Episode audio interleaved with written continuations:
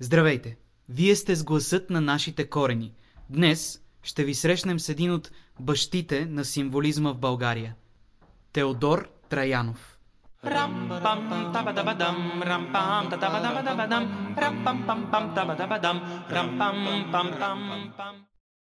Посвещение Послушай варварската лира с бездънна и сурова реч. То звън на слънчева рапира, то удар глух на земен меч. Понежна и от южен вятър, що гали влюбения слух. По-бурна от избухнал кратер на неспокоен, властен дух. Послушай възгласите диви на първородния човек.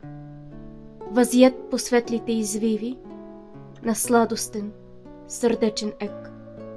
Възлюбил всичко, той се радва на яростната жива плът и кърти с каменната брадва светкавици по своя път. Възлиза войн в небосклона – из огнен гибелен въртоп. Понесъл мъртвата Мадона, остъпала на странен гроб. Благоговейно я поставя, среди светилищен квадрат.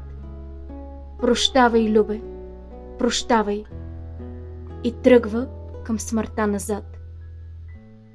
Послушай слово вдъхновенно. Ключ към светлия отвор. Те всичко земно – отразено, живее в тайнствен простор. Там нявга, строга пентаграма, ръка човешка на черта и бавно възвиси се храма на въплатената мечта. Овълчен, вие вятър зимен, в пустините на снежна нощ, без щит, без царство и без име – Смирен се връща мрачен вожд. Не вижда своите бели кули, де първата любов гради. Веявицата ли ги тули, сам себе си ли той победи. Димят се кули, жертвен костер, там лира варварска звучи. Гори на земна радост моста, в скръпта на слепи две очи. Безшумно, бавно ги покриха. Листа на призрачна гора. Сърцето на сърцата тихо и съсипаните възгоря. Днес ще си говорим за Теодор Траянов, който е български поет-символист, роден на 30 януари през 1882 година в Пазарджик. Баща му е бил съдия, майка му учителка. Той има по-малък брат, Асен Траянов – Теодор Траянов силно се е интересувал от астрономия и математика. Завършва първа мъжка гимназия в София, след което следва в Софийски университет, физико-математическия факултет и в Висшето техническо училище в Виена. След което се дипломира като архитект, участва като доброволец в двете Балкански войни. Той като че ли е най- последователния български символист, за който символизмът е не просто литературно течение, а философска доктрина. Поетиката му е по-скоро рационална, осмислена, отколкото интуитивна. И можем да кажем, според мен, че заедно с Пейо Яворов, Траянов е родоначалник, основоположник на българския а, символизъм тук ми се ще да вметна един цитат, който много обичам и харесвам, защото ние в театъра непрекъснато търсим и жадуваме да намерим своя вътрешен човек. А Траянов ни казва така, един народ трябва да даде форма на своя вътрешен живот. Гласа на това, което живее в него, трябва да бъде чут. И действително много е м- много интересно колко често ние слушаме вътрешния си глас и колко често чуваме единствено външния. Този вътрешен глас сякаш шепне а, думите на неговите стихове. Те сякаш идват някъде от това вътрешно пространство, на този вътрешен живот, на този вътрешен човек. Всъщност поетът той търси надличностното, търси космичното, трансценденталното. Цялото му творчество е подчинено на стройна концепция. Стремежът му е да проникне в мистичното и рационалното, в виденията на душата. И Траянов се откроява с богоборческия и жизнеутвърждаващ дух на поезията си и на стила си. Той, подобно на Яворов, е бил също асистент драматург в Народния театър. Превежда една камара пиеси, които се поставят там, но освен всичко останало, той е малко известен като поет, който пише поезия за деца. Има една много малка, страшно красиво иллюстрирана книжка, която се казва Пешо Чорлавия Истории за а, непослушни деца. Вижте, той е мързеливец. От година неумит, неостриган, с дълги ногти. Наплашило има вид. Мрази гребена, сапуна. Мрази чистата вода. Като жилен днес изписка, че огледало се видя. Мърлю, прякорът му беше. Чорло, всеки го зовеше. Много е сладко това стихотворение. За съжаление, аз обаче не съм пораснала с стихотворенията за деца на Теодор Траянов. Но и сега продължават много да ми харесват.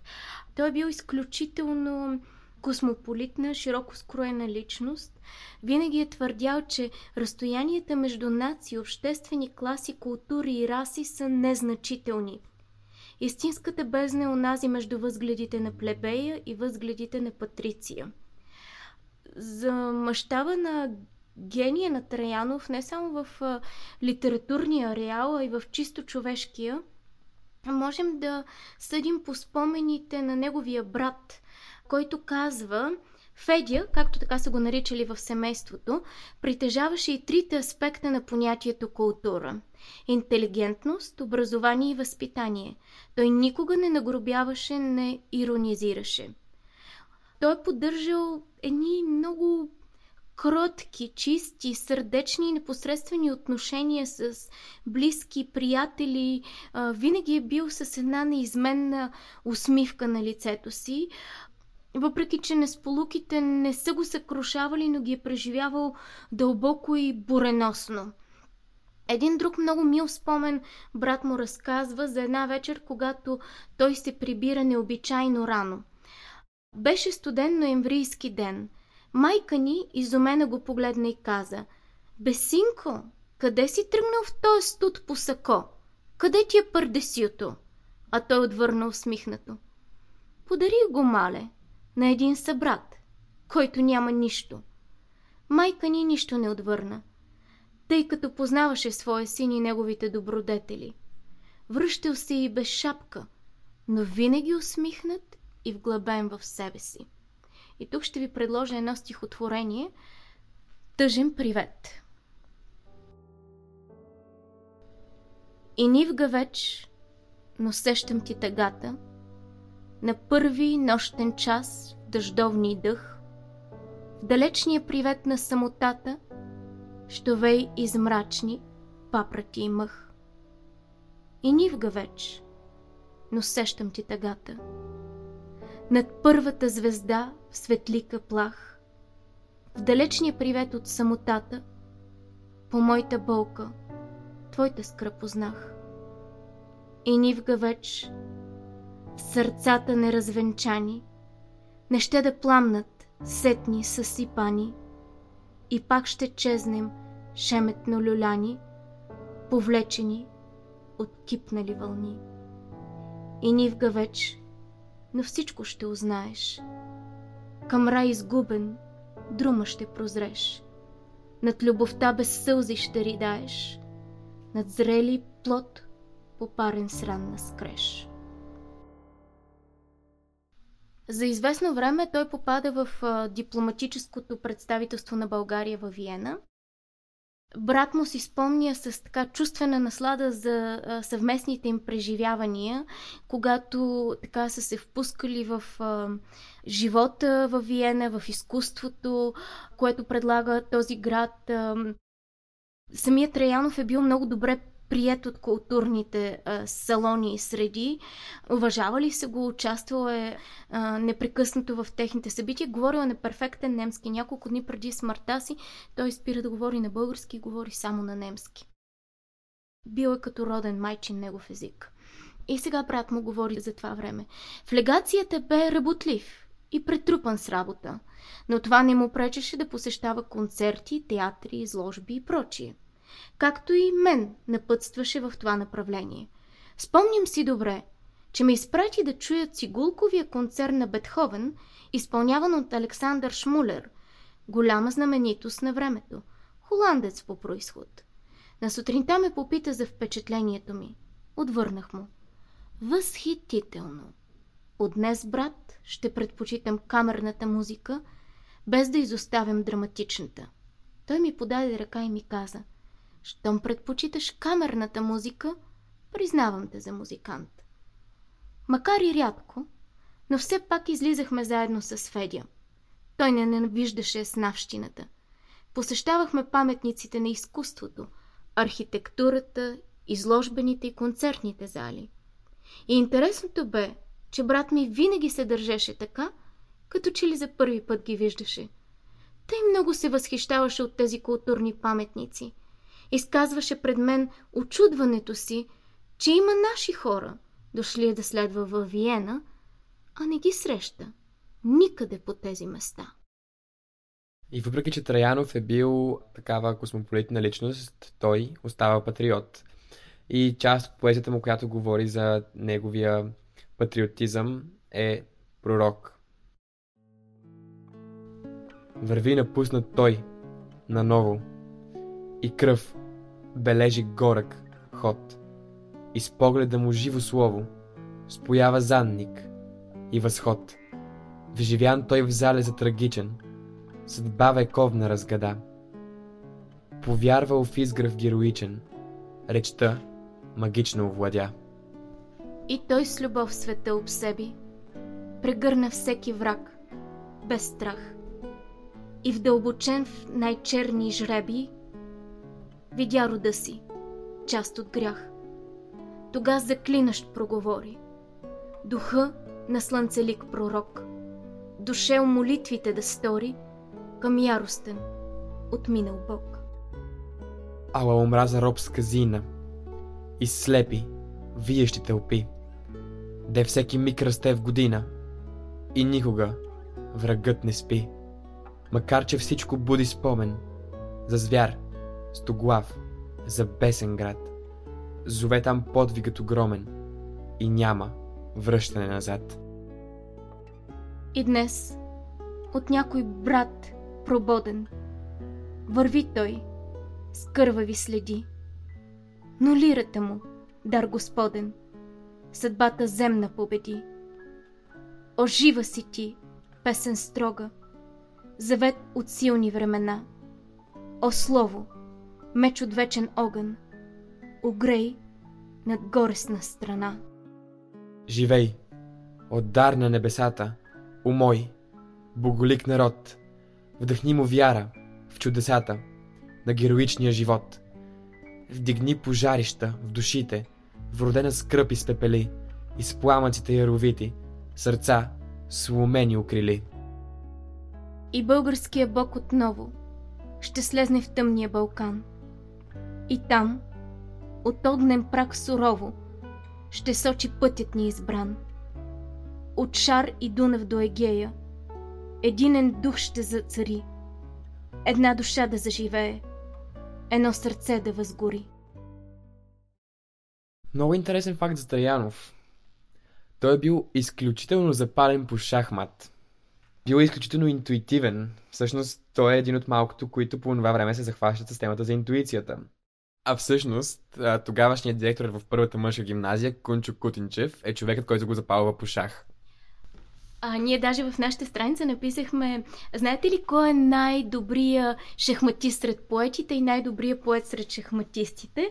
Ами да, това е Теодор Траянов. Самият той принадлежи към школата на така наречения интуитивен шахмат. Той казва в статията си интуитивната шахматна игра така.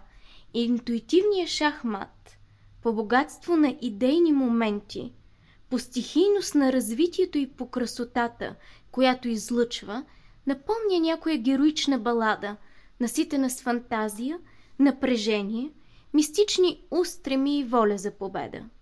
За да бъдеш истински жрец на интуитивния шахмат, е нужно преди всичко вродено позиционно чувство за стратегия, тактика и красота, бързо преценяване на силите и точния усет за момента, в който чувството трябва да мине през разума и разума през чувството.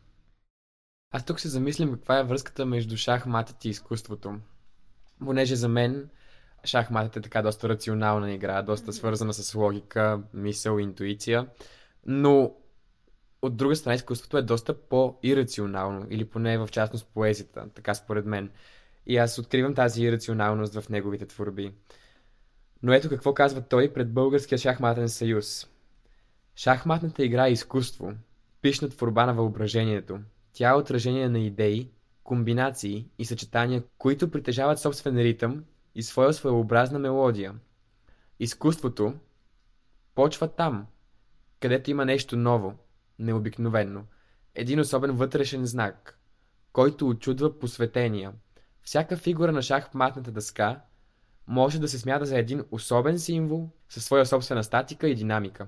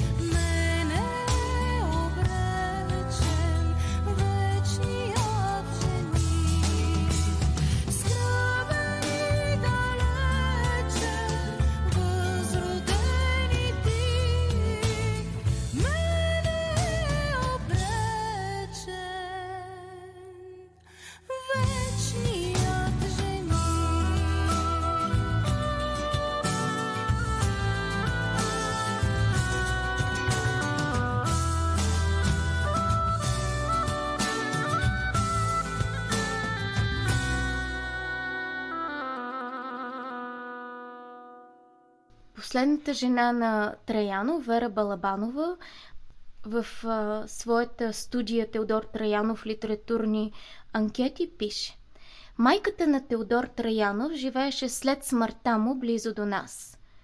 Първото й дете било момиче, умряло преди раждането на Теодора. А малко преди да се роди първородния син, тя сънува канарче с едно око – Плакала и се страхувала да не роди дете с едно око. Раждането било трудно. Детето било едро и се родило в ризница. Като бебе било много тихо дете.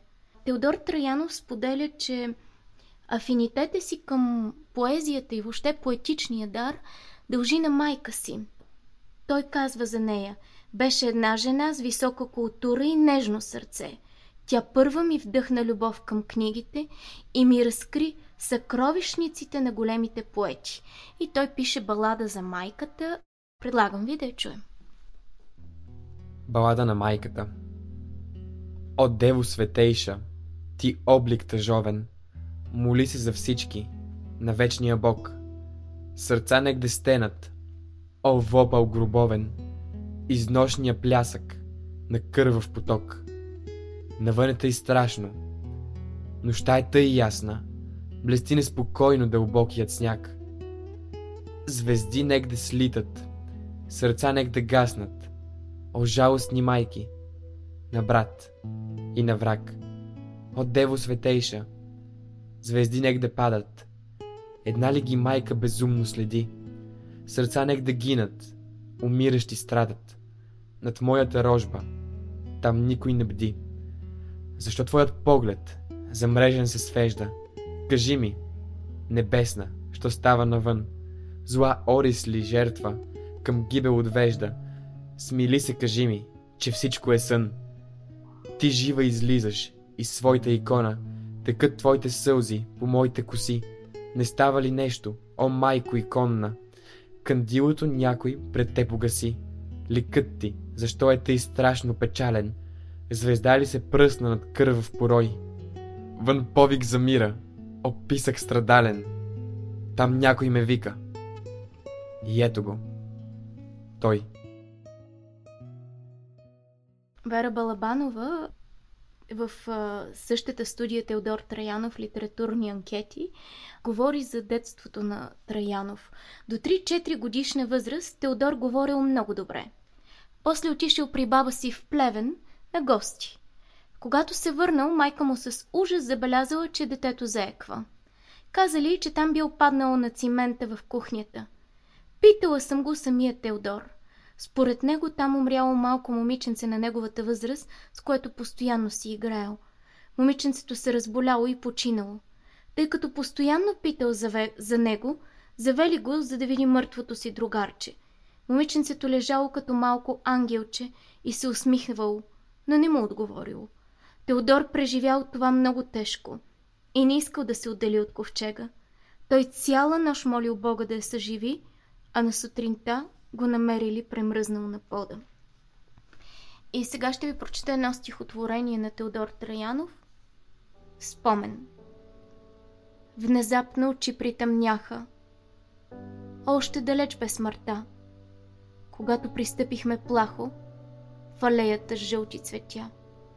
Спомни си, как нашите стъпки веявица бърза покри. Разлъка, си стинали тръпки – в сърцето въздишките скри. Ни мрем от тогас в изнемога.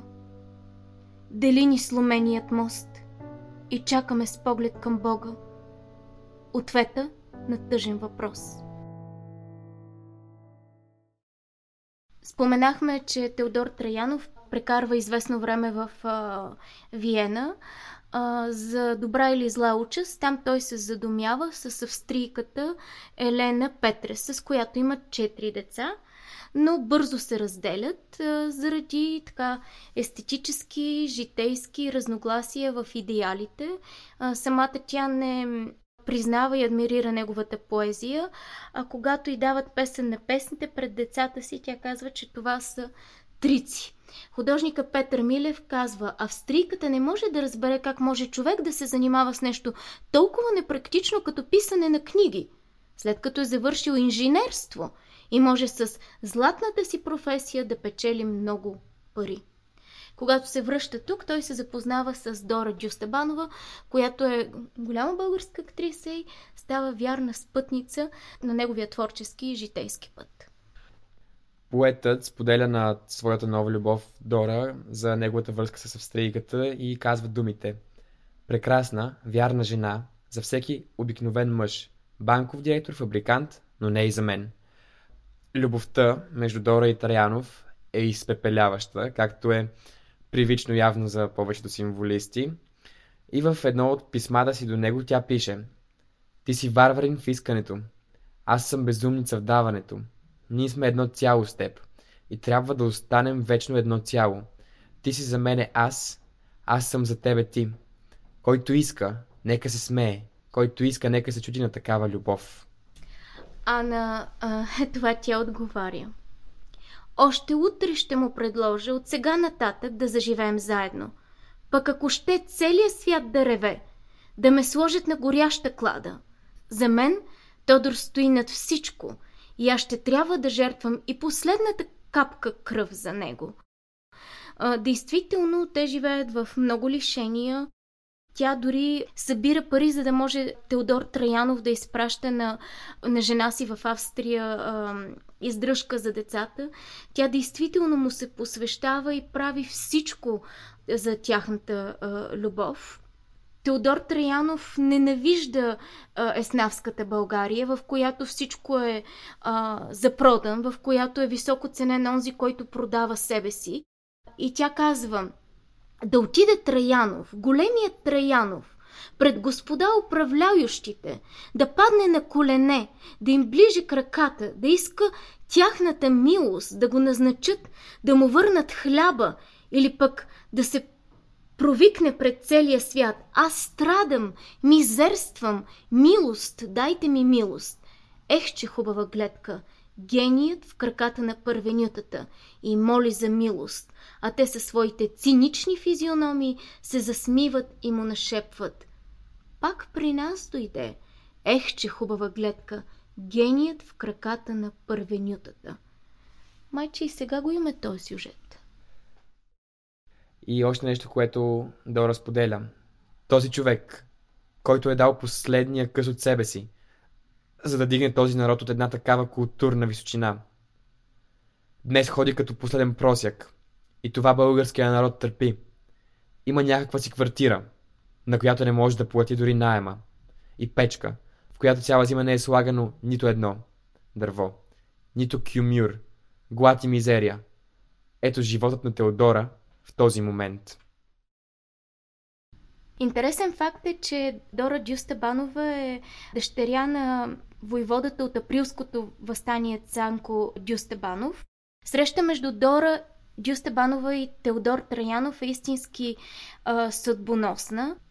Той е убеден, че най-голямото зло и най-голямото щастие в живота на един гений е жената – Същевременно австрийката Елена Петрес, съпруга на Траянов, изпраща непрекъснато гневни и заказнителни писма, в които главно от него иска пари, заплашва го с самоубийство, вярва и смята, че той трябва да издържа семейството и да плаща сметките.